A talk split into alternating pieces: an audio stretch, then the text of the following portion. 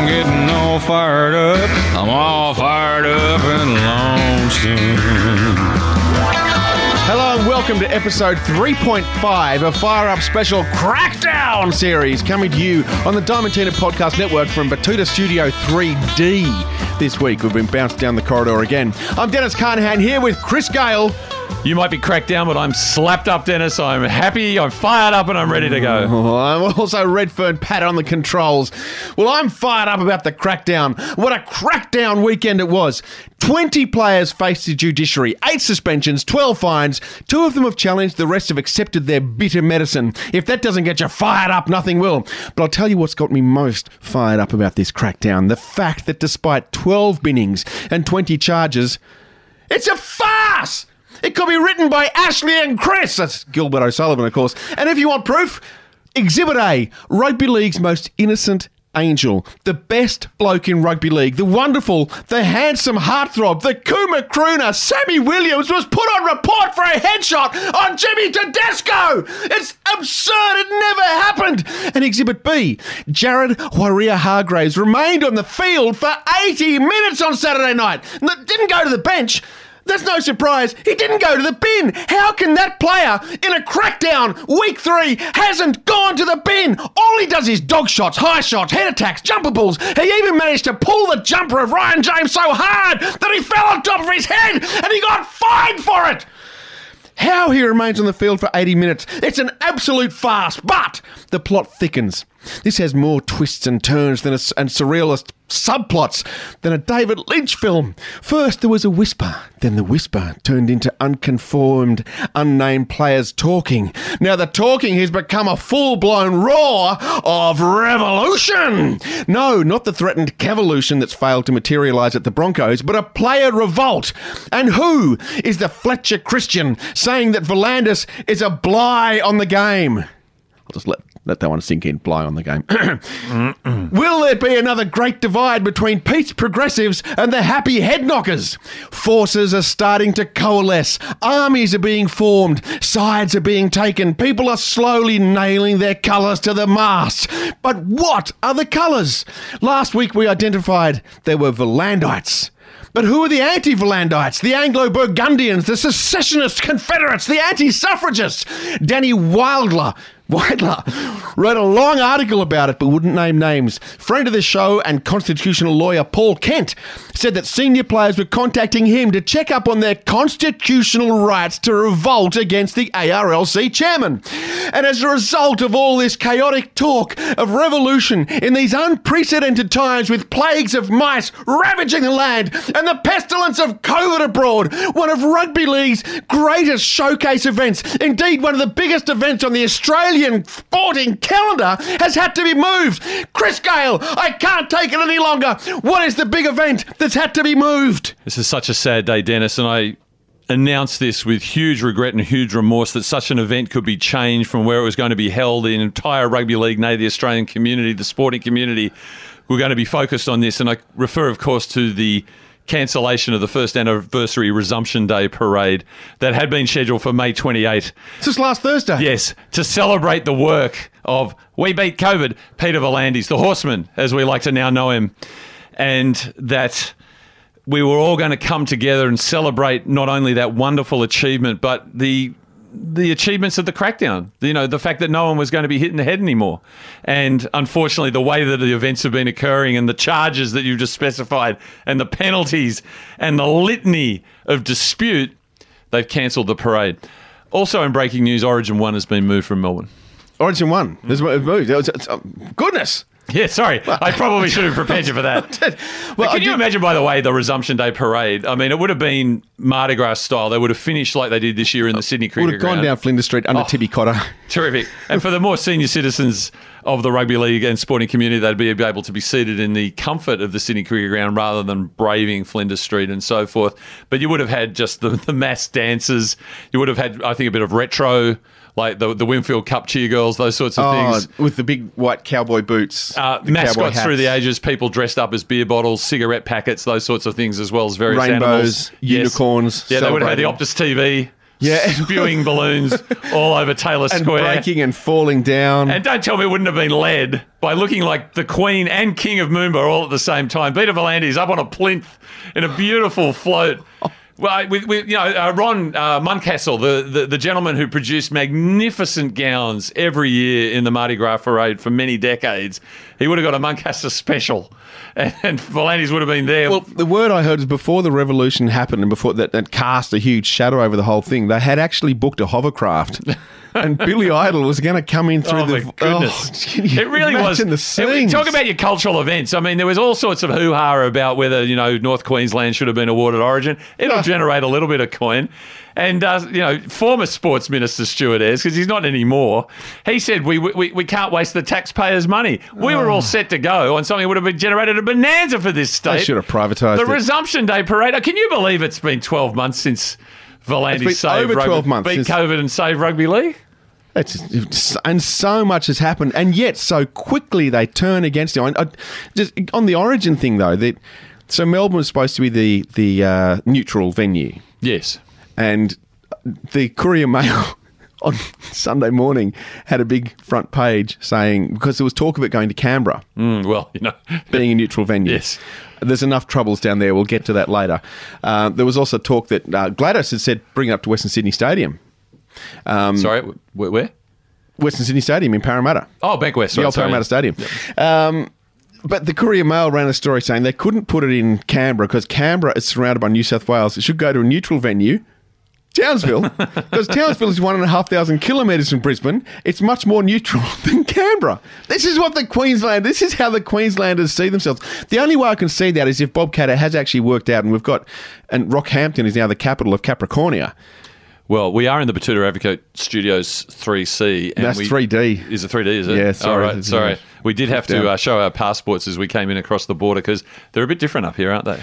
Very different. It's good that we're here, though. particularly out here in the west. It's good that we're here though, so we don't. The west of Queensland. You know, we're, we're some chance of actually getting a couple of tickets to Origin, which is normally not the case for you and me. Well, exactly. We may well. There's a reasonable chance that if they do, if um, they close the borders, if Palaszczuk says, you know, shuts them down again just for the hell of it, just to keep the people, which which I wouldn't put it past her to just say, you know what, let's just seed a couple of uh, COVID cases in Sydney next week and say, you know what, New South Wales people can't come to Townsville. Yeah, it's no small matter getting there, Oh. by the way. Former host of the Fire Up radio show and made this very podcast, Stephen Ferris. I was speaking to him last night.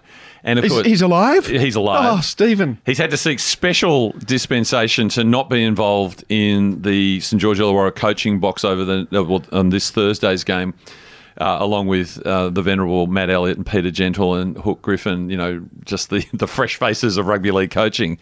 And he's described the process by what it's going to take to get him up there to spin the tunes for Origin One. It's multiple flights. It's overnights in weird places. It's not going to be easy. It's a logistics nightmare. Is he doing it? He's doing it. So, well, that's that makes me happy because he was. I, I know. I spoke to him last week. He was he was really disappointed because he had arranged the whole thing, the whole festival of resumption. Yes, that's right. And, and so much that he orchestrated that. He he you know got the artists in. He he was the one that rang Billy Idol. That's right.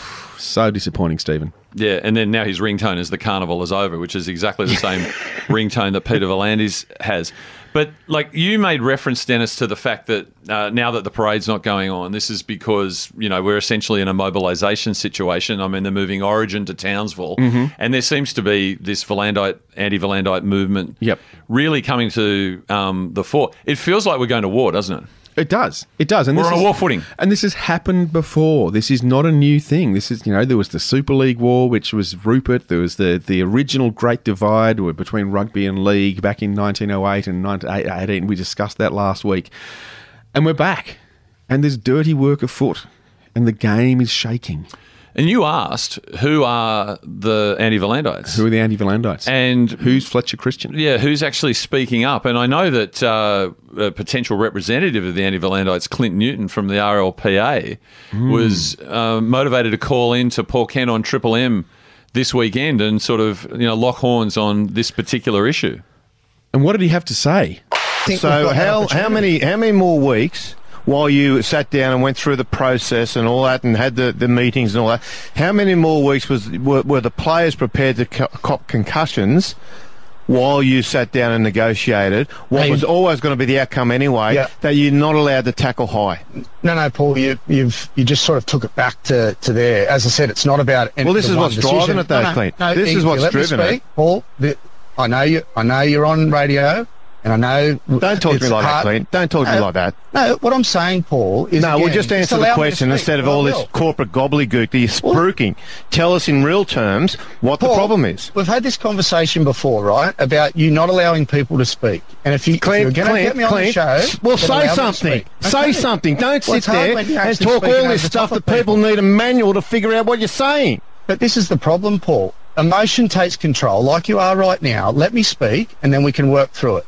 Okay? Wow, the emotional Paul Kent. He's never been accused of being emotional before. By the way, I had to correct you, Dennis, but uh, it was um, Andrew Webster who was taking the calls about the Constitution. I don't think constitutional law is Kenty's strong point. I think he was uh, more a. Um, Oh, it's Webby. he's more familiar with the criminal law. I think that's, that's where he operates. Fair enough. Yeah.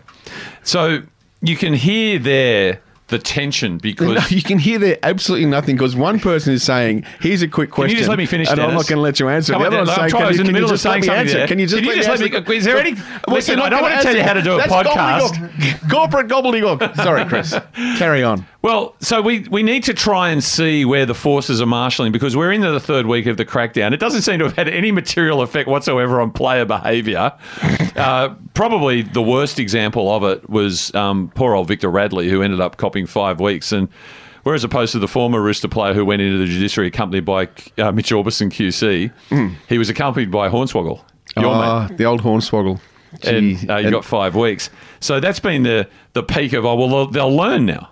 Like if you know if you've got to change your tackling technique, despite what Victor the Inflictor said, they'll go a bit lower. But that wasn't the case on the weekend. and they'll also take in Mitch Orbison QC, not Hornswoggle You would take QC. Hornswoggle. So we see the forces lining up now. It seems at the moment pretty much Wayne is in the Volandite camp. Wayne's of Landite. Tick. Mm-hmm. And uh, in speaking about you know Wayne supporting what Peter V'landys is doing, he referred to the V'landys quote, and I quote, and I won't do the voice. When it comes to safety, there is no need to consult. If a pedestrian is going to be hit by a car, you stop it from happening now. You don't wait until you've been hit and then try to do something. So what I'm hearing from V'landys is basically the tackler is tackler. a car, Yep. and the tackled is is an innocent pedestrian. pedestrian. Yep. Is that how you see the offense and defense as rugby league? One is motorised vehicles developed by Henry Ford um, with the capacity to uh, basically obliterate the other um, defenceless people on the other side. Well, when I see Jared Waerea-Hargreaves, I see that, there's innocent people walking across the crossing and Jared Waerea-Hargreaves comes in and goes high. Other than that, it, it does seem an odd thing, particularly when the statistics show that I, th- I think the NRL physio put it up that um, it's 3.54 times more likely. It was either 1.7 or 3.4, If you're the I can't remember. If you're the car, that you're going to get the concussion Yeah. because you're going to put your head. And this is the other thing. If you're going low, this they always talk. If, you're going low, you are more likely to get your head hit by the hip or the knee um, and get concussed than if you go high. So it's actually not quite as simple as that. I don't want to get too deep into this, but if, if you're in an amorous situation and you're both Leafs fans, do you go, I'll be the car today and you be the pedestrian? how, does, that go? Well, I'd, hope you'd take it in turns. You'd share the dynamic because that's, that's part of the joy of the whole thing. To me, what I'm seeing here is V'landys, who, of course, the horseman, the horseman. parachuted in from another sport, big cricket fan as well. Is he? Yeah, and I know you've done uh, a side hustle called Rugby League. Uh, sorry, sorry, Cricket the Musical, correct? Yes. So you know a little bit about cricket. Is it not the case that every rule change in the last 50 years has favoured the batter? Oh, Big Bash is all about the batter. Like the the, the the 2020 is all about the batter, and there are there are a few bowlers who complain about it endlessly. In fact, all bowlers complain about it endlessly. So you think about the set restarts or, or ruck infringements. Oh my god! On the weekend there was another one. They, they, they obviously V'landys listens to the podcast and he was very upset at my accusation that all they say is ruck infringement because I heard it in uh, Coffs Harbour inside the ten meters. Oh, That's exciting. And, yeah. the, and, and the new bell was at Central Coast Stadium. Yeah. For the Roosters Canberra game, which is what was beautiful was the um, the PA in Coffs Harbour. Could, I've been getting plenty of mail of people saying they ha- don't like going to the footy because the PAs are too loud. This isn't me. This is it, people who are they're probably not 19 year olds, but they're saying, I go to the footy to have a couple of beers and talk to my mate. I don't want to have to yell at my mate like I'm in some bloody club. I want to watch the footy, drink my beer, talk to my mate. The PA in Coffs was exceptionally loud, but not only that, it was distorted. And so the, the new bell came out as. It was a- like the old bell. Was this at Coffs Harbour International Stadium? CX International Stadium, Coffs Harbour. Wow. International, sorry, International Sports Stadium. When was the last time an international was played there? Ah, well, there would have been international travelling artist Elton John. Sir Elton played there. Would have been one of his last concerts before COVID. Is that right? That he played there, and I was devastated because. Tickets for Rugby League, the New Zealand Coffs Harbour, had just gone on sale. Oh. And he sucked all the uh, entertainment coin out of the market. It's really I didn't see I wouldn't see much crossover between your audience and Elton's audience. Oh, a lot of crossover, a lot of that right? crossover. Although I must say, it was wonderful being in Coffs Harbour and going down to the Jetty Theatre, where I- I believe it's actually the greatest show I've done was in Coffs Harbour, because that night I was setting up. It was a beautiful old theatre in Coffs, and I was setting up, and I was backstage, and the, like it just looked great, and the, everything was sounding good. PA was wonderful. It was it was you know the screen looked great, and I started watching the footy on my on Fox on my TV on my um, computer. during your show. No, but wh- as I was finishing Oh, setting sorry. up, so I was just doing the last bits, last bits of sound check, last bits of light setting, and um, oh no, Jackie Boy White has been sent off. Oh no, the Storm have scored. Oh no, an intercept and they've scored again. Oh no, Tarpanay punched someone. He's in the sin bin. Oh no, the Storm have scored. It was eighteen 0 The Raiders had two players in the bin. We're in not going back Melbourne. to this story yet I was again, heartbroken. I went back. I got some dinner. I went back to the hotel, watched it on Fox, and watched the comeback and saw the Raiders win. Went and did the show that night, and it was the best show ever. I've actually seen you struggle at the monitor live a couple of times. Is that because you're actually watching a rugby league game during your performance? I'm watching replay of that one probably. well, I mean, in terms of who's on and off the horseman, now mm. Andrew Webster, who I mentioned before, constitutional lawyer Andrew Webster. correct, big expose that Gus and the horseman are off each other, which I think is something that we detected on 100% footy mm. last week. And so this is a, a big member of the Illuminati to have switched sides, if you like. And I think Gus is very much in the school about you just can't change these things overnight. And I think the evidence has brought it out. And it's also and we love the rugby league player. We're all for the player, and we're sympathetic, and we don't accept as, and we agree with Robbo that they're not dumb. But you know, we're in crackdown three. The edict goes, boys, you have got to get the tackles down, otherwise you're in the bin. Worst case scenario, you're off. Okay. Unless you're a Roosters player, because there was several high tackles that weren't binned. I'm sure you'll come to that forensically. So, in the first three games of this round, only one person was sent to the bin, which was the Thursday and the Friday matches, right? And who was that? Uh, I've got no idea. Um, I, look, I've done some research, yeah, not okay. enough. uh, uh, I actually think it was someone from the first game on the Friday. So there was no one in the Tigers Dragons, no one in the no. Uh, there was no one in the. It was someone in the uh, Broncos um, game, the first game on the Thursday against the Storms, I think.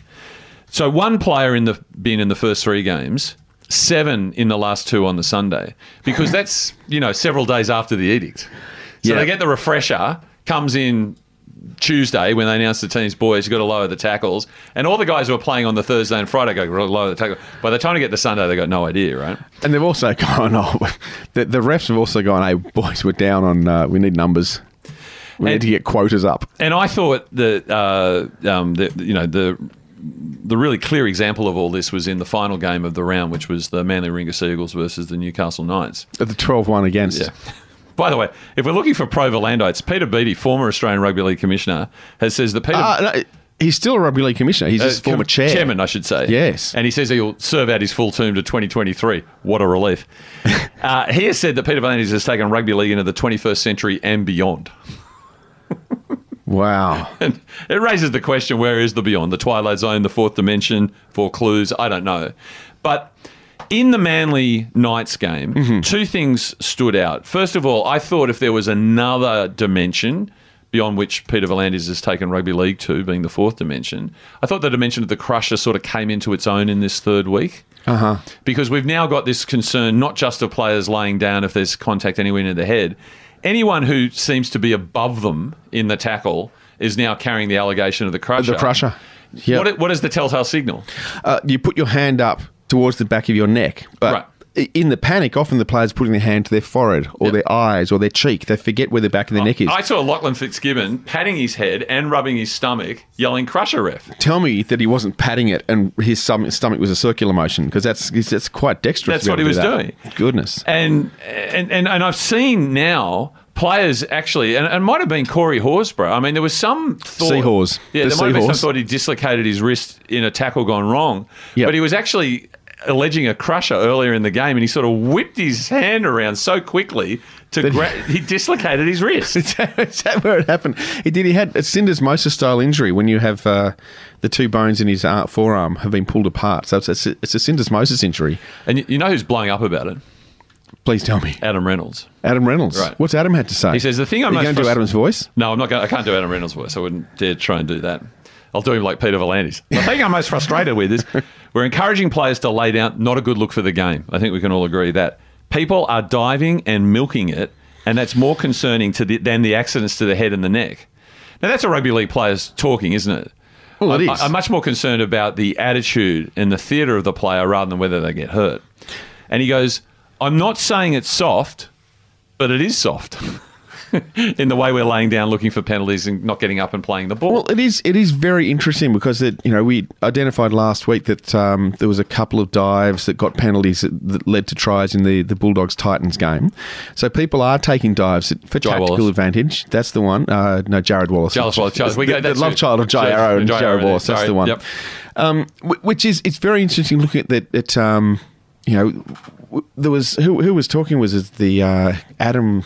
Uh, Isaac, what was his name that was saying you should look for touch football players? Isaac Luke. Isaac Luke. Fully Luke. Isaac Luke was saying touch football players. And what have the Sharks gone and done? They've gone and recruited soccer players because they understand that now diving is important. So you've got Ronaldo. Correct. You've got Pele. Yep. They're, they're, they're going to be hitting up Sydney FC. This, this is the new ground. Get the divers in. yeah, get in. In other words, you know, Mitcham, is it named Stuart Mitcham? Gold medal diver. You'd think you'd be pulling him straight in. He's won an Olympic gold medal. Bang. Yeah, right. Perfect. So- Put him on the wing. this is an interesting point. I mean, Melbourne revolutionised the game when they brought in people who understood wrestling. Now, Yes. whoever brings in football players like Cronulla are doing the first thing, uh, first signs towards that, as to how to do the theatre, how to sell the dive, Yeah. how to look like you're in agonising pain as a result of a crusher that barely brushed your head, is the future of football. Matthew And- Mitcham. That's Matthew him. Mitcham. Matthew it's Mitcham. something to look forward to, I think. He's a trampolinist as well. So Oh, imagine he- that. He's a multiple threat.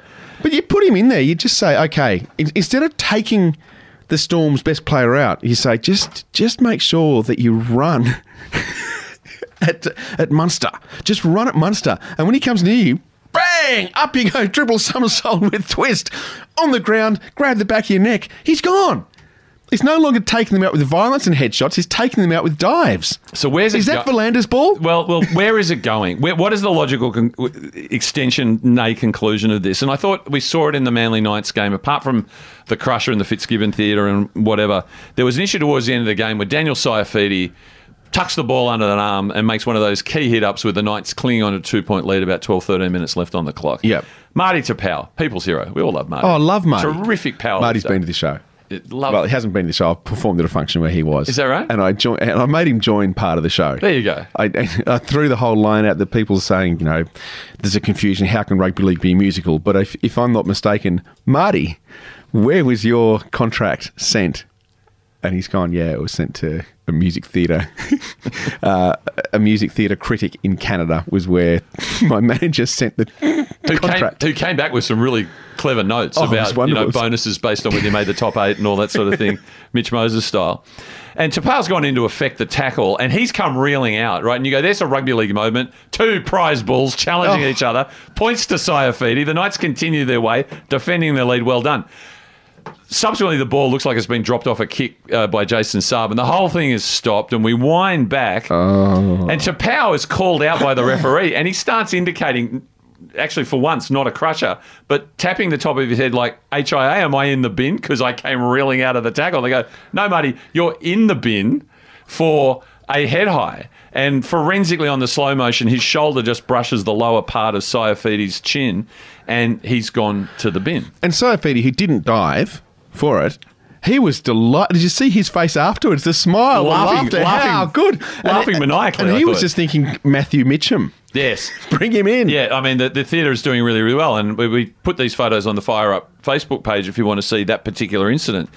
But you know what it occurred to me about? I, I might have been wrong about V'landys. And let's face it, I've been pretty much correct all the way along in all of this. that I thought he was just trying to create two sports that he could dominate, being Oztag and rollerball, and throw Yeah, yeah, that yeah. into the CV Yeah. with Racing New South Wales. But I think it's more evil than that, Dennis. More evil. I think that uh, Peter V'landys does see himself um, somewhat delusionally as a man of the people. And he said, What is the biggest contribution I could possibly make to rugby league that will make me loved by the fans forever? Now, there, I just want to clear up one thing. People are saying, so unlike, you know, whenever the Prime Minister is presenting a, an award at a sporting function, everybody boos. Yeah. Right. And at the Anzac Day clash, when the Roosters took on the Dragons, and as part of the official party was announced, they mentioned Australian Rugby League Commission Chairman Peter V'landys, and a roar went up. Oh. And people said, see, he's the people's champion. Now, I was there, Dennis. I think you were as well. At that particular point in time on the big screen, Roosters legend Anthony Minichiello was on the screen shown taking his seat. Oh, right. that- so, so I think people got the wrong message there. So I think what happened there is the guy in the PA has pressed the Yeah. applause button. That's right. Because you know they do that. The Develop- Roosters are the only actual club that do that. They play applause. That's right. still. Develop, develop for COVID, you know, the Yeah, applause yeah. meter. Yeah. And so V'landys is a bit drunk on this power. He says, the people, they love me, Sally Fields style, they really love me or like me or whatever she said. So in one fell swoop at the beginning of last year where I first started to sense something was amiss, half the referees lost their jobs, if you recall. Because He cut it back from two to one. Right. Yep. Now what we're seeing is every tackle, every tackle, and I think it happened for your boy Ryan James with Jared Waerea-Hargreaves, correct? Yep. What happened there? What happened there was Jared Weir Har- he he was tackled. Jared Waerea-Hargreaves has grabbed his shirt from marker and pulled him and pulled him and pulled him and kept pulling him so he couldn't get away to chase the ball. He's then tripped over and he's pulled Ryan James on top of him. As Ryan James has fallen, he's gone, You want me on top of you? Sure. And has just adjusted his knee to land on Jared Waerea-Hargreaves' enormous head. And it's a huge head. Decent mill. So it would, you know, I've said he's that Ryan's arranged it to, to get on there. It's pretty hard to miss because it's a massive thing. And, and he did hit it and he got put in the bin for it. Yeah, you need him in the head. But but the referees have an opportunity to see that. They've got two touches. Let's face it, are doing as little as possible these days. But you've got a referee there, three sets of eyes. In the old convention, if they missed it, they missed it. Yeah. Right? But now every tackle is being reviewed in the bunker, bunker. They're winding back and they're issuing edicts and penalties for incidents that occurred some 60 seconds, 90 seconds Post ago. rationalising. Right.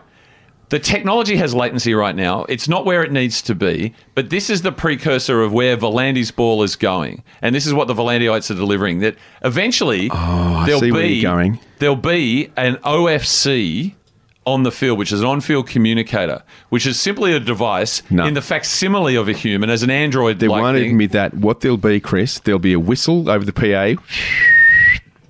Ruck infringement. All the refereeing will be done in the bunker, and it won't be done by humans, Dennis. It'll be done by an algorithm. And I you mean- know what'll happen? The It- players will say that, Chris, you broke the law, and over the PA will come, I am the law. Exactly right, Judge Dredd style. And I don't know what AI is. I have no idea what it is. I couldn't tell you. I couldn't. I couldn't distinguish between an algorithm and a logarithm. But I know this: Peter V'landys wants to exterminate from the face of the planet the referees, and he will be the most popular figure in rugby league because, according to V'landys, the people that the, the fans hate the most are the referees. And you know what? He might be onto something. He could indeed. The only thing, there's always been a thing in rugby league that if you want to get rid of the referees, you know, like Des was a little bit unhappy with the referees and some of their work. Have we, heard what Des has had to say? Consistency is an issue with this, Des. The, Oh, definitely. Since we cracked down on the, on the head contact, it's been, what, two or three weeks now. Yeah. There's a worry that we haven't found it yet, the consistency. Yeah, and, and that's up to you know uh, to the officiating party. Um, I, I know Graham Annesley will be watching, so um, I know you'll have another sleepless night tonight, um, and you'll wake up with a headache uh, in the morning. Can you have a sleepless night and wake up? Wow. Well, I, in Desi world, you can. And it, I, I did love the, the question was, you know, asking about head highs, head highs, had, had they found it yet? It's like, what the head? It's, it's that bit on top of the shoulders. I believe they had. Oh, Desi.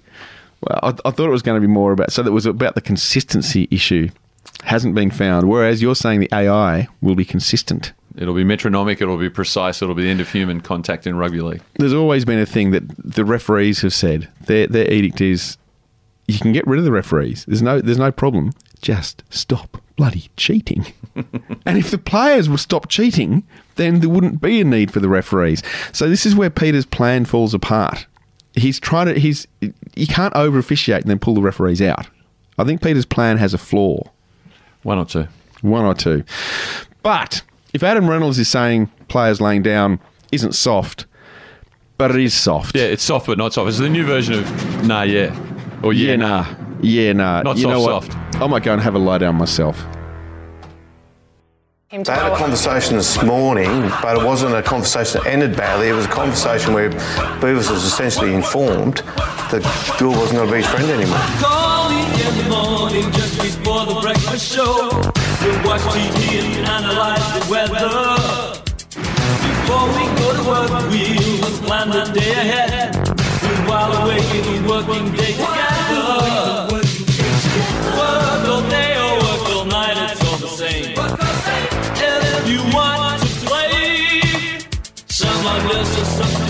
Some are workers, some are not. Yes, it's time for a party.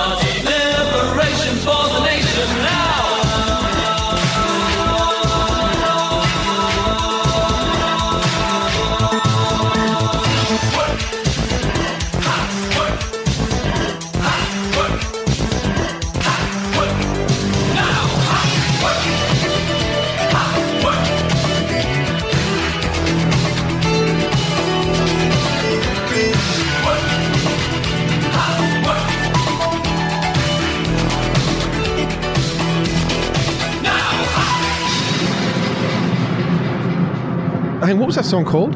crushed by the wheels of industry. Crushed by the wheels of industry from Heaven 17. Now, the wheels of industry are turning in rugby league. They're doing a remix, crushed by the wheels of industry. Crush it. Uh, this is the worry when people say there's, you know, there's the, the crackdown on the Crusher. It's like he's left the game. He left the game three decades ago. Leave Crusher alone. Wouldn't I? I've always I think a lot about these things, and we'll probably talk about rugby league names a little bit later. Hello, Dogstar, but I think Crusher Cleal will be enjoying this. I mean, who wouldn't want an illegal play named after them? Imagine it's like, sorry, you've Carnahan, ten Well, minutes in the bin. It's kind of better than someone who hoppers. Yeah. You know, you don't want that. It's business. terrific. But the wheels of industry turning. Now, I understand some former players, Chris, have got some very interesting ways of turning a coin, not just going in the boxing ring, but there's other ways of earning money after league. One of the great challenges for rugby league players when they retire is there's just so few commentary jobs, and and yet if you look at the standard, you, you kind of think if you're half good, you'd be when, some when chance. Did, when did friend of the show Spud Carroll? When did he retire? Would have been mid '90s. So it's taken him a quarter of a century to get that gig on Fox. but he's arrived, baby. Let me tell you. oh, he's arrived big time, and, and I'm going to put it out. I'm going to try and get Spud on the show next week. Fantastic. That'll be great. I've had the opportunity to meet the man. I, saw, I met him at your show. He's a wonderful human. So Luke Burgess, the oldest of the four Burgess boys, has been spotted. Oh, this is the oldest one. yes, the So he's oldest not of one the, of the twins. Burgess. No, he's not one of the twins. Yep. I, th- I think the order goes Luke, Sam, And then Tom the and twins. George. Yep. And you know, w- w- talk about if people are worried that the game is better or worse than it used to be in the V'landys era. It's clearly worse because we've only got one Burgess going around right now. We're down to Tom, right? And but Luke is living He in scored the try to beat the Tigers. uh, yes. In that wormhole where I turned on the television and it's got West Tigers 18, Souths 14 with Tom scoring all the time. I just couldn't understand what was going on. Um, he's been spotted driving around the eastern suburbs in, and I quote, a flash BMW X5 as a DD driver. Didi. It's one of the formats that's up in opposition to Uber. Right, so not, I, I thought maybe it was like a, a, a DJ kind of thing, but no, this is a DD's. He's No, no, I don't think it's a customized thing. I don't think he's making a reference to the Energizer Man Spud DD Okay. batteries or It's anything like that. Ds. It's not- Yep. nothing like that. And so this is what Luke says about his experience as a DD driver. Because let's face it, you think as a Burgess or a Burge Eye, you wouldn't have to work another day in your life, right? oh, someone, someone's got to pay for those chickens. Yeah, well, that's right. And he goes, I signed up a couple of weeks ago. I en- I'm not doing the voice again. I enjoy driving and I enjoy chatting with people. So there are two key functions, though. Sometimes you're just not in the mood when you get in the Uber, are you? to chat. then you see Luke there. Yeah. Large Luke. Yep. Well, this is the thing. You get into the DD with Luke. The first thing is you've got to get through the chicken bones, right? Because he's getting his share. He's getting his four of the sixteen. Was it Luke over in Arizona? uh, uh, in South with uh, John Sutto? Yeah. I think so. It was, yeah. Because it said there was a menacing looking mugshot that he had. So he enjoys driving and he enjoys chatting with people. And he went online to find where can I do those two things. And boom, DD. you know, out came DD. And he goes, it's better than sitting around doing nothing. Eh, I don't know. But what's interesting about this is, of course, he's got two other gigs to keep himself busy after his stellar career for the South Sydney Rabbitohs. I mean, people still talk about the great games that Luke Burgess oh. played. There's so many that come to mind. I haven't got time to go through them all right now. With his brothers, Sam, George, and Tom, he runs the 4B. Think about it. 4B clothing brand, which is a premium brand clothing company. It's sort of leisure wear, active wear, um, something for the beach, something when you're going to the yacht club, maybe a little bit of night clubbing later. Get yourself decked out in the Burgeye gear. Have you seen it? I'm googling it now because, gee, it sounds fantastic. Really, really great gear, clean lines, very keen on shorts and pants and things like that. Do they get like what, what sizes do they go down to? Well, this is one of it's it's as I said, it's a premium brand, but it's limited to the larger gentlemen. Right. Right. Like Yeah. because there's no way the Burgeye are going to compromise. They said we can't do designs that reflect our personality that are for the shorter men. It's Yeah. just not in our nature. So basically you've got to have the dimensions of a Burgeye and in George's case, let me tell you, there's a bit of room in the gusset They're large, uh, large. in order to wear the 4B. But they're still that's that's still a large market. They say with you know nutrition and evolution and all the things, we're all getting bigger. So born from our obsession with finding quality everyday essentials. And let me tell you, they are constantly, certainly pre-COVID, touring the world to find the finest silks and Oh. rayons and you know, uh, Gore-Tex. I think And colours. I think they've got a going- Gore-Tex jacket. They're going through Milan and going to Fashion Week everywhere, getting the latest fabrics and feeling the fibre. So, according to Luke, he says, I tell all my passengers about 4B. We've picked up a few good sales from the car. Can you imagine it? you just go, I just want to get from Maroubra to the city. I'm going to the movies. I haven't gone to the movies since the pandemic. I've decided to splash out. I'm going to see Cruella. Most people will just stream it on Disney Plus, but we're going to do the whole thing chock chop. Popcorn. Up drives Luke Burgess in the DJ. You open it up and the chicken bones just fall everywhere. Empty salad things. And you get in, he goes, G'day, where you going? Go, go to the movies, mate. And then he goes, You look like a fancy gentleman. No, he says, I, I, I like your jacket, but.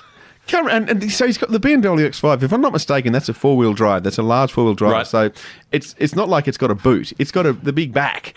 So I imagine he goes around the back and says, "Have a look at this." Opens it up, much like the watch salesman opens up his jacket to reveal. Have a look at these, eh? Oh, look at this lovely jacket. Feel the fibre of the fabric on that jacket. There. It'd be one of those- Imagine how good you would look at this. I Though. mean, one of those hydraulic things, like it would just come out of the boot and, and, and all the hangers would come out and all the all the gear would just be draped. and a change room would fall down. And go, oh, get a bit of that one on you, eh? Oh, lovely. Yeah, what time's your session then? You know, and he goes, and he said, "I see you're wearing a single-breasted jacket. Have you considered something in the double-breasted?" Don't don't do the bottom button up. No, no, no. Wow. They're, And Um, and get this, his other gig is he's a club ambassador for the, club South Sydney Rapidos. For, for the right? right? Thought you going to say for like home nightclub or something. By the way- Rapidos. So, so does it open up the side then of the car opens out and here's the, the Raiders, the white leather, the, the Rapidos white leather bomber jacket and here's the hoodie and here's, here's the Russell's signature range. and the opportunity to sign up to be a member of the club, right? Oh. And if you want to understand where a club ambassador sits, Robbie Farah was appointed at the beginning of the year as a club ambassador, but he's been promoted because he now runs the water for the Tigers on the field. So, you know, club ambassador is, you know, it's, it's, it's a tough gig, but basically what they do is you speak to corporates and sponsors on game day. So you'll go out to, now what would you refer to it? I think you'd have to call it Stadium Australia right now. There's no sponsor, is that right? It's by its proper name, Stadium Yeah. Australia. It's the home ground of the South Sydney Rabbitohs. Get your head around that again. I mean, the South Sydney Rabbitohs play out of Stadium Australia. That just makes no sense The whatsoever. Homebush? Rabbitohs, Yeah. yeah. Anyway, you go to what you know. I don't know the the Dawn Fraser Lounge or the Herb Elli- Elliott Atrium or whatever it is. And you go, this is terrific. And Luke gets up and he goes, "Ladies and gentlemen, welcome to South Sydney's. We're you know we're playing the Canberra Raiders today, so it should be an easy W for us." And uh, we've got a terrific lineup. Uh, it's you know in uh, respect of Indigenous round, we're going to speak to former South Sydney great. Eric Simms, but before we do, if you can just direct your attention to the catwalk, and our, how come the models in the 4B gear? And It, i- it is funny looking at the models before because Luke actually he he's he pulls blue steel. He actually does okay. His posing looks comfortable. Sam, however, looking for all the world like Henry the Green Engine and very uncomfortable with it. He's standing there. He just looks awkward. Sam just looks dead set awkward. and as they as as they the booklets then come round where you can order your gear while you're uh, waiting for your rubber chicken and Eric Simms would be actually interesting to listen to. Oh, wouldn't you love to hear that? Up comes a neon lit sign sponsored by Didi. Oh, But it's all about family, Dennis. yes. and family has loomed large. You, you have complained for years that the rugby league media, and by the way, it seems to be the, the V'landys, anti V'landys thing. It's either you're for the rugby league media or for the players. So I know exactly where I am in that issue. You're for the media, Totally for the media. That's what we are. Paul Kent, James Hooper, we salute you friends of the show. friends of the show, is you've said for a long time, particularly the Sydney Rugby League media and Channel 9, you blew up deluxe about this last week as well. I've blown up Lux about this many, many occasions. Has no interest in the Canberra Raiders. Well, we found a way for the Canberra Raiders to be nothing but front page news week on, week off, and that is to be bloody awful. And as soon as Not we just awful. as soon as we well, woeful, No, the, the? Raiders, the Raiders, up until about on 20, death's door, up until 20, Irrelevant? up until 2017, 2018, Non-functioning? they were woeful. Now they're Dead? They're, they're a dumpster fire. Now they're dumpster fire going over the falls. So I thought we'd- as the train, as the last carriages are cascading off the bridge, off the viaduct, which has been blown by goodness knows who. The people, I know, the Sydney media can't get enough of kicking it. It's like the Kicking the it's like the Raiders. final scenes of the ridge of the river over the bridge. It is, the bridge still- over the river quiet. It class it, it kills me. It kills me when Sydney media talk about the, even the ABC, the venerable old ABC journalists. They do it as the train crashes down over. Oh, Right. you can't blow that bridge, Mister Eccles. Um, they they love. The media will say, "Oh, today you know, Canberra decided they were going to do this." No, they didn't. It was bloody Morrison, who's from Sh- the Shire, so they should be. Fe- and who was last prime minister? It was from the eastern suburbs here. Before that, it was Malcolm. from Manly. And Before that, we had Rudd. He's a Queenslander. It's nothing to do with Canberra. They all like to kick Canberra. So when the Raiders are falling apart, the media in Sydney are just licking their lips. They're like a bunch of burgeye on a chicken coop going, oh, get me at it. in their, wearing their 4B gear. we we literally, if I can use that word in its correct sense, I'm not sure, walked out of this studio last week, thought, well, we've done the Canberra issue to death. People accuse us of being Canberra biased because Dennis is a Canberra fan. To hear about the storm that had blown up around the departure of Georgie Boy Williams. And before we get on to that, can I simply say, what the hell was Sam Williams doing when he kicked for touch? And he kicked it backwards 10 metres up at Central Coast Stadium. Are you saying he was trying to elong- elongate the defensive community? Oh, I, I think he um he's had a mate in the crowd. So Sammy, kick it to me. And Sammy is such a nice What a bloke. guy. He's gone. You know what? What difference does it make? We're not going to win anyway. Here you go, champ. He's kicked it to his mate from Cooma. So Georgie Williams is in some way, shape, or form wanting to leave Canberra because he's homesick, Dennis. He's homesick. Yeah. Um, yeah. See, this is this is the problem the Raiders have had that people read the media and the Sydney media kicks Canberra and says that Canberra's rubbish. And let's be honest, the only reason the Raiders have a team is because North Melbourne were threatening to move to Canberra. And if the AFL, that would push the Batuta Advocates sponsored Barassi line further north. And they wouldn't like that. So the NRL agreed to have the team in Canberra instead of Campbelltown or the ah the Illawarra came in the same year. Didn't they? I think they did. Yes. They let them in because they were scared of the AFL. It was the first time that league has reacted to the AFL. So that's why Canberra's in there. And ever since they just kicked them. Sydney players hate it. You know, like like turncoat Tedesco.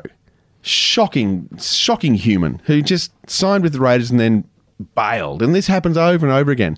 So early on in the career, the Raiders looked they didn't go west because the west, tick- uh, there's no players over there. So they went north. They went to Queensland. Right. The rejected Queenslanders, the Queenslanders who said people said uh, they won't make it in the Sydney competition. Your Mal Meninga, your Wally Lewis, sure they can win at Origin once, you know, once or twice a year, but they're not going to go the rigours week in week out. Well, how wrong the Sydney media was. How wrong Gus Gould was when he said that these players won't make it. Gus Gould was actually saying it back then. And then you had who's the coach? Who was your coach? Walk, walk, walk, You might want to leave zero on there a bit longer, hey? Because these Queenslanders, they can win a game. You might want to leave Blocker on. Anyway. Then the problem was the Broncos came in the competition again. The Sydney NRL, the Sydney New South Wales. Are you Rugby saying League. that substituting Sironen and Roach for Podgy and Hardwick was a bad move? Let's look at the history books and see who won. Uh, the Queenslanders all wanted to play for you know for the Broncos then. Right, the new franchise. So we lost that uh, that breeding ground. So Timmy Sheens, your man, looked overseas. He went to New Zealand and he found Ponga, not Pongia. No, sorry, Pongia. Quentin Pongia, and he found Lomax, and he found Ruben Wiki. Ruben Wiki and Sean Hoppe, and they came across 94 grand final. Then the New Zealand Warriors entered the competition, and there was long, lean, dark years Yes. of nothing of darkness. Yes. Then Ricky Stuart came back, and Ricky Stuart, well, he got in a boat and he sailed for three months by a, south the Cape. Was it a long boat being a raider? well, it was a long boat. It, also had a sail, and his sail went through the coast. Can you imagine Ricky Rio. in full horns and all the time? like animal furs? I think that's quite a vision. all the time, I imagine. It's I'm still waiting for that Fox special on That's my Ricky dream. Stuart. They, you know, they've done the in depth with Ricky, and they're just sort of going. They were going to do that on, you know, as they surge towards another premiership tilt, and they've obviously, Uh, Well, they they are doing it in depth on your Tigers, yes, and may never see the light of day. oh no, the producers were they're they're very happy with They're the really happy with it, like, oh, thank God. So we just have to show Madge in tears for an hour because that's pretty much what it was going to be every week.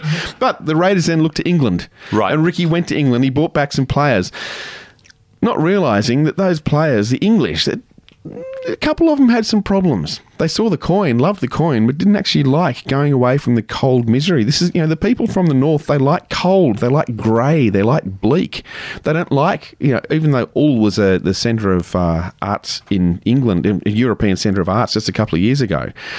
They don't want to go to the museum. They don't want to see kangaroos eating the grass on a winter morning by Lake Burley Griffin. They don't want to see the fog as it lifts on a sunny winter's morning as the frost settles in. They don't want to see that sort of stuff. They just want the coin. And so Johnny Bateman, he left.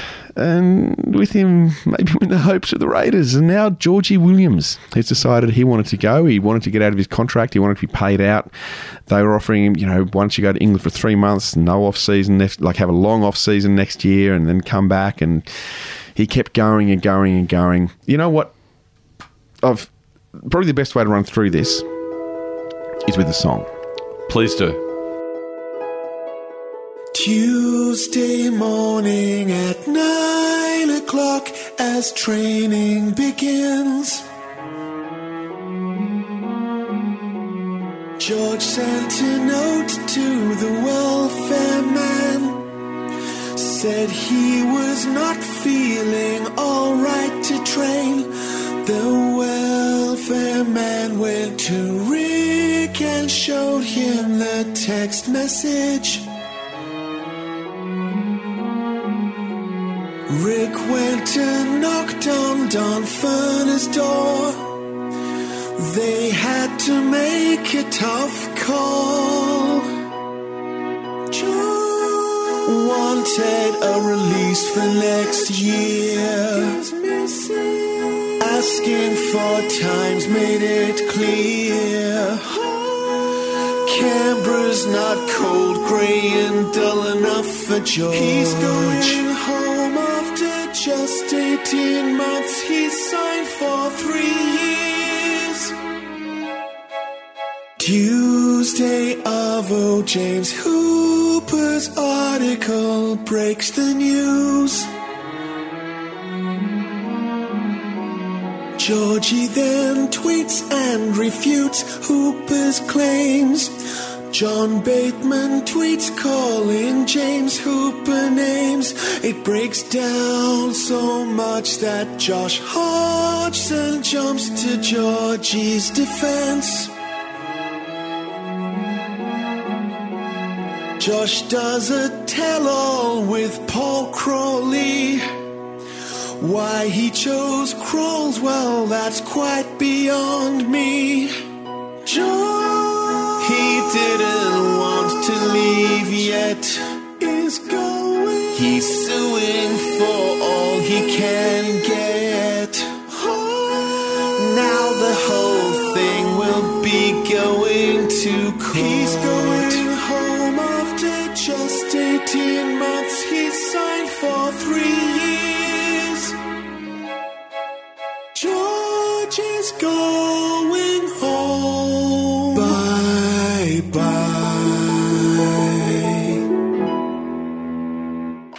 Can I say one other thing? And I don't want to start an almighty blue. I think you two aren't showing players the respect in all areas that maybe you could. I thought you were really heavy last week on the Canberra halfback, George Williams. Well, I don't care what you think. And now it's time for the latest instalment of The Life and Times of Gus Gould.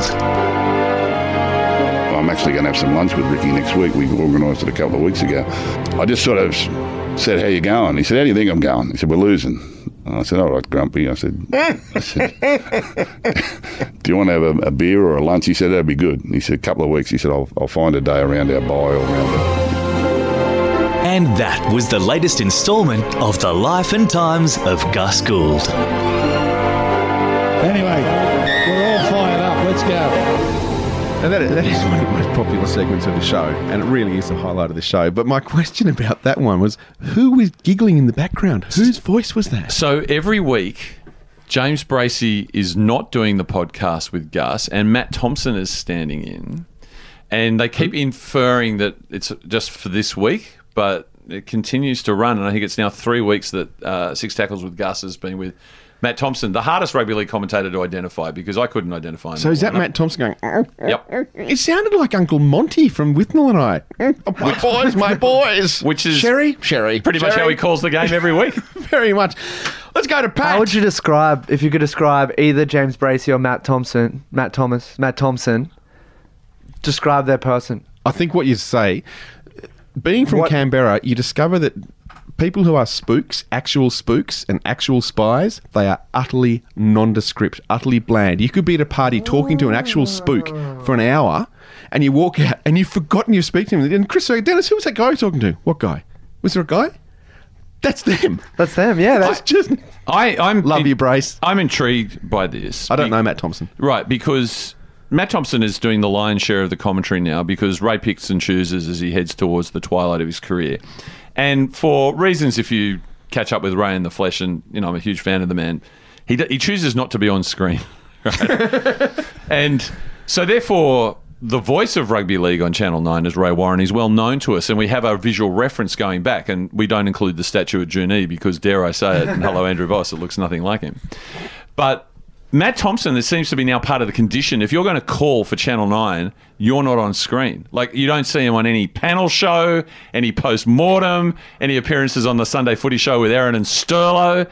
He is completely anonymous. Faceless. And, and I think that Channel 9 has made a strategic decision that we want a voice, but we don't want a face. Well, the voice of Channel 9. Channel 9 is, of course, Steve Britton. And Steve Britton is. He's, uh, he's a bikie that lives in Mosman and he loves to harass the Mosman ladies on his bike.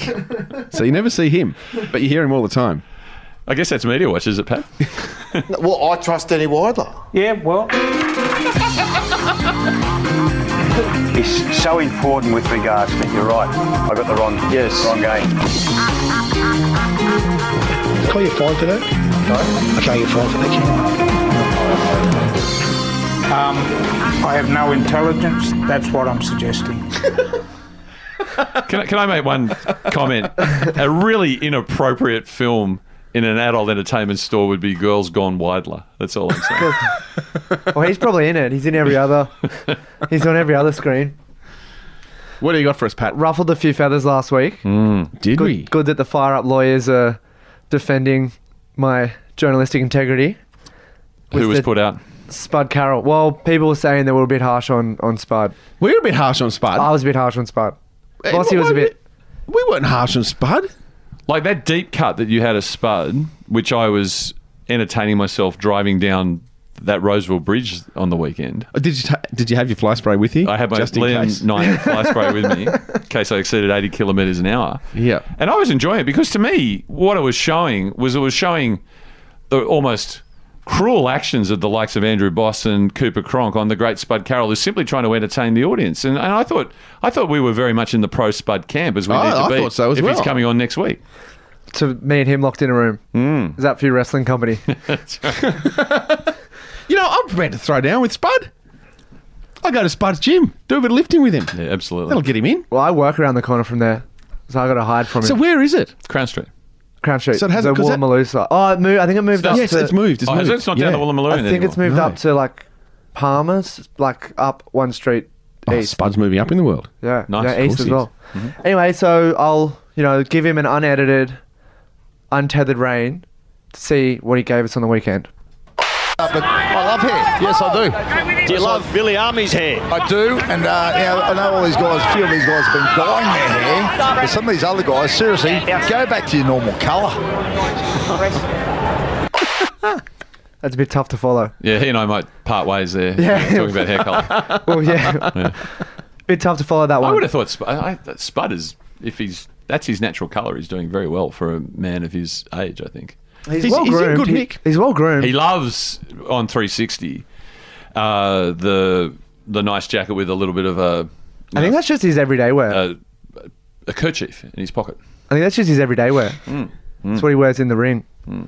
No Hadley last night on 360. Well, it wasn't all bad. Well, it's, it's on the on the topic of Fox. Uh-huh. They are getting a little bit hard to follow.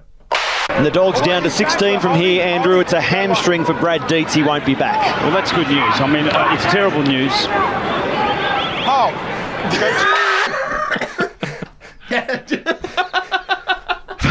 Who was that? That was Corey Parker. Oh, Corey Parker. Fantastic Yeah. work. Yeah. He's in good nick as well. Yeah. They're getting a little bit hard to follow, Closet Panthers fan, I'd say. and it's seeping into well, or not. Mm. Is he or not? Is it terrible or not? I don't know.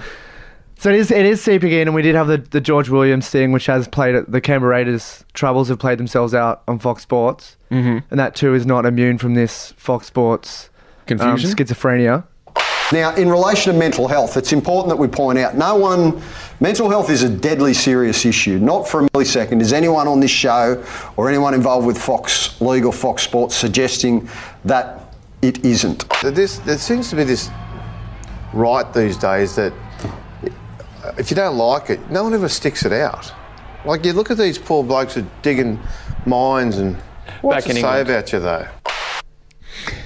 Hard to follow. Uncertain. Is it, I think We're is all that- learning the new ropes, I think. Is this what Des was talking about with the consistency? This is the found it yet? consistency. Yes. Yeah. Well, Well, this is Paul Crawley coming on the show. At least he's consistent. Hundred percent consistent. Yeah, Des is the man though who talks about being sleep, having a sleepless night and then waking up from it. So With a headache. Yeah. Yeah. Con- consistent. Crawley's consistent to the point of tautology. We just Wow. say the exact same thing twice. That's what he can't- does. You just can't fault it. That's beautiful. We have had some feedback though about the hoops, Lara. Um, they don't. They don't really. So you're not going to play the flaming feedback sting for that? Uh, we're in between.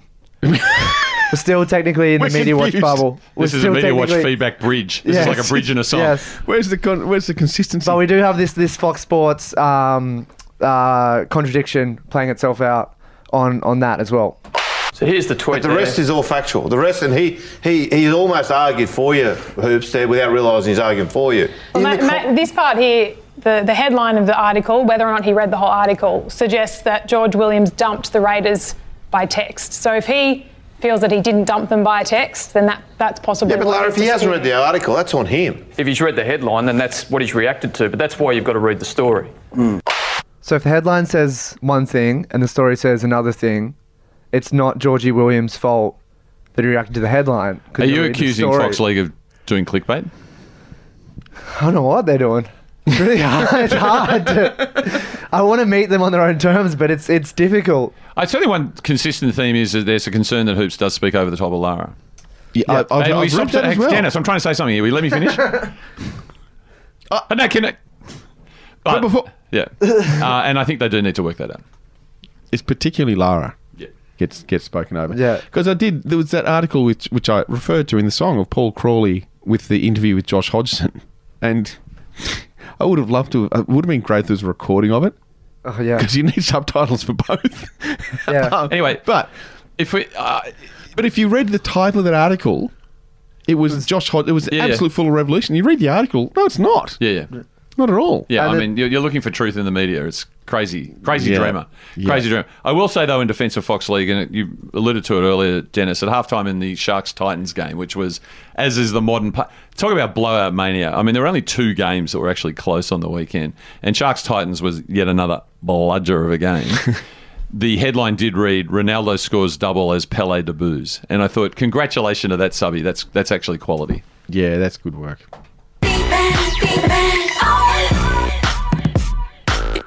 So we did have uh, eyes on the ground at that Titans Sharks game. Before we do, Oh yeah. Feedback was the first single from Discipline, the 10th studio album by Janet Jackson, released on February 22nd, 2008. She worked with producers the likes of Ne-Yo, Stargate, Jermaine Dupri, and Tricky Stewart.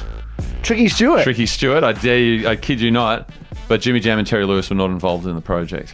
There, that's my Janet fact for the week. Wow. So who is our eyes at the ground? Courtney Shapter. Oh, yeah, g'day, Courtney. Friend of the show. Yes, frequent contributor on the Facebook page. Don't forget the Twitter at Fire Up NRL and the Instagram at Fire Up Rugby League. Yes. important important distinction. And please encourage people share this link to this show. We need subscribers. We need listeners to continue this joy. We need more of you. Yes. So at the we had a chant at the game, which is fire up Titans fire up, which I assume is in the eight eight beat yep cadence. Need more need to get away from the four. Let's Yep. start getting some five and seven chants. Simply fire up Titans, fire up. Is that how it goes? Yep. Mm, it's a bit clumsy, isn't it? Oh, it's a No, little it's bit- no Barack American. Obama. Yeah. Yeah. We also have some in-depth analysis from Courtney. Yes. So we had a 37 aside touch game with the kiddies behind the fence. Yes. Well, that's the that's the V'landys' dream. I mean, he's got rollerball on one side, he's eliminated referees on the other, and he's got 37 aside touch football, more registration fees, more territory, dare I say, on the jerseys to put sponsors, and kiddies involved. Well, it was actually beautiful because you could see where the like the ground was there. It's an oval, and so there's plenty of dead ball space, like at Henson. Yeah. So they had the advertising hoardings about five meters back from the dead Oh, ball line. yeah. So between the advertising hoardings Yeah. and the fence, Yeah. people just have to stand and congregate. Yeah. And so that's where it was. It was awesome. Watch and in that game of touch football that Courtney's talking about. There was a child in a Raiders jersey, an old Raiders jersey, a 1980s Raiders jersey, and it warmed the cockles of my heart, which had been so poorly beaten like they were the night before by the Roosters. Courtney also tells us that we're cold chips but warm beer, so it all it all levels out. I'm, I'm looking at your notes, and it said very cold, flaccid hot chips. Uh, yeah, and there was also there was very long queues for the cold chips and warm beer. Can you imagine going and complaining to the concession stand? I want to complain about the chips. They go, "Don't tell me you don't think they're hot." And they go, "No, they're flaccid." What do you do about hurts. that? That hurts. Yeah. Get a fluffer. I had a first They date. need a fluffer I had a for the first chips. date once, and I needed um, Really? Well, flu- Is that, just, is, that, is that a complete sentence? I had a first date Yeah, that's once. it. End of show.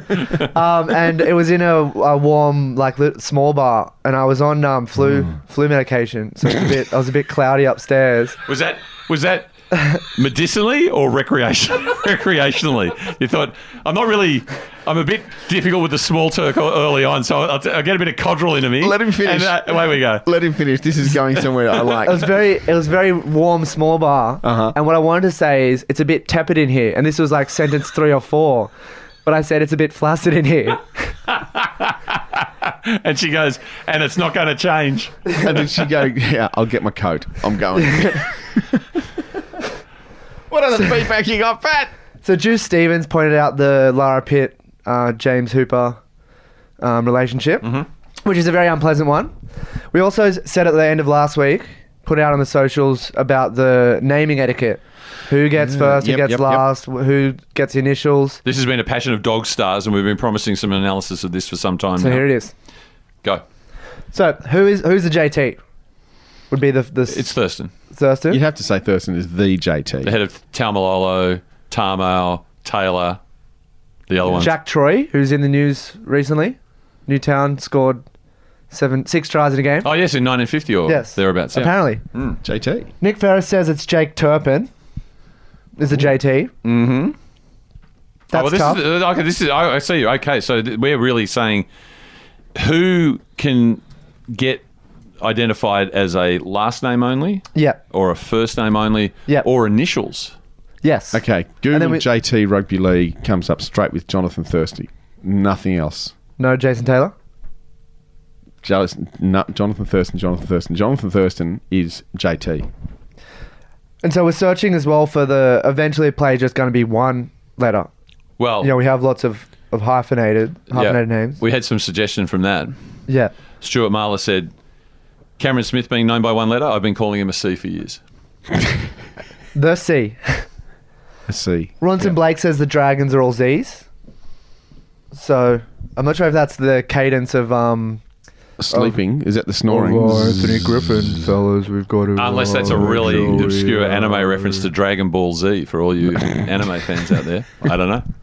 Can Continue. What did the dragon have a wing wing?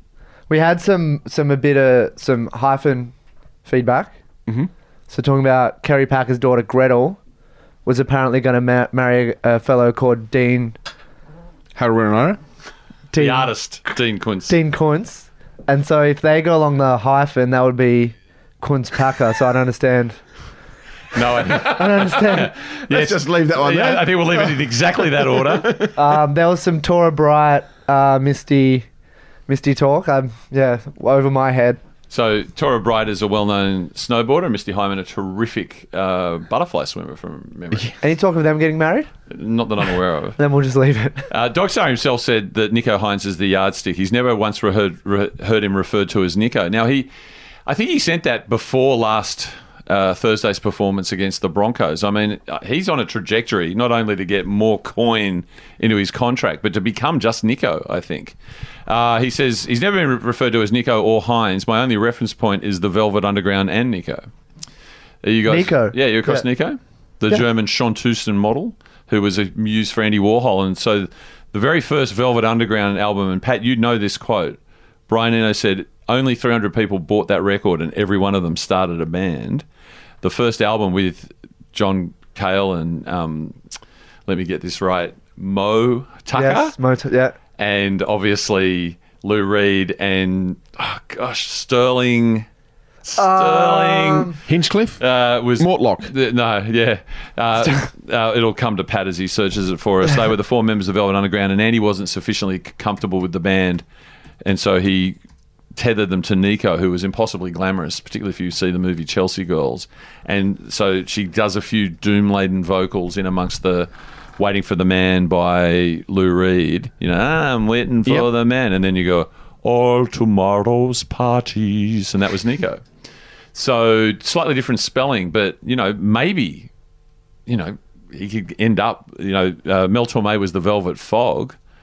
Nicho Hynes could be the Velvet Step. He does have an arty streak to him, Very much so. and and he, he must the, the Ledger stuff. with the yeah with the ledger and ledger's sort of um, he you know in in his artistic world isn't a isn't adverse to, to heroin velvet underground like if there's a face of heroin it's heath ledger if there's a sound of heroin it's the velvet underground Now, hang on. You, you, you, you, you, you, you, you, Heath Ledger, prescription, ph- not unlike you on that no day. i'm talking about the He- uh, prescription pharmaceuticals, I think, with Heath no Ledger. the movie candy oh, a Candy. Yeah, oh, the actual, yeah. the, the, the fictional character. yes, yeah. Oh, okay. yeah Was yeah, okay, okay. I got no problem there. But no, Paul, we lost Heath a little bit. As I said, if you oh got, no i didn't mean i just talking you about got a the- little bit long on that date, you could have been another one of those statistics. You know? Yeah. yeah. Another Nico, quadrille. Nico- Nico, Grace. Nico's he's, he's a very attractive young man. Just imagine how much those eyes we brought out with a green jersey.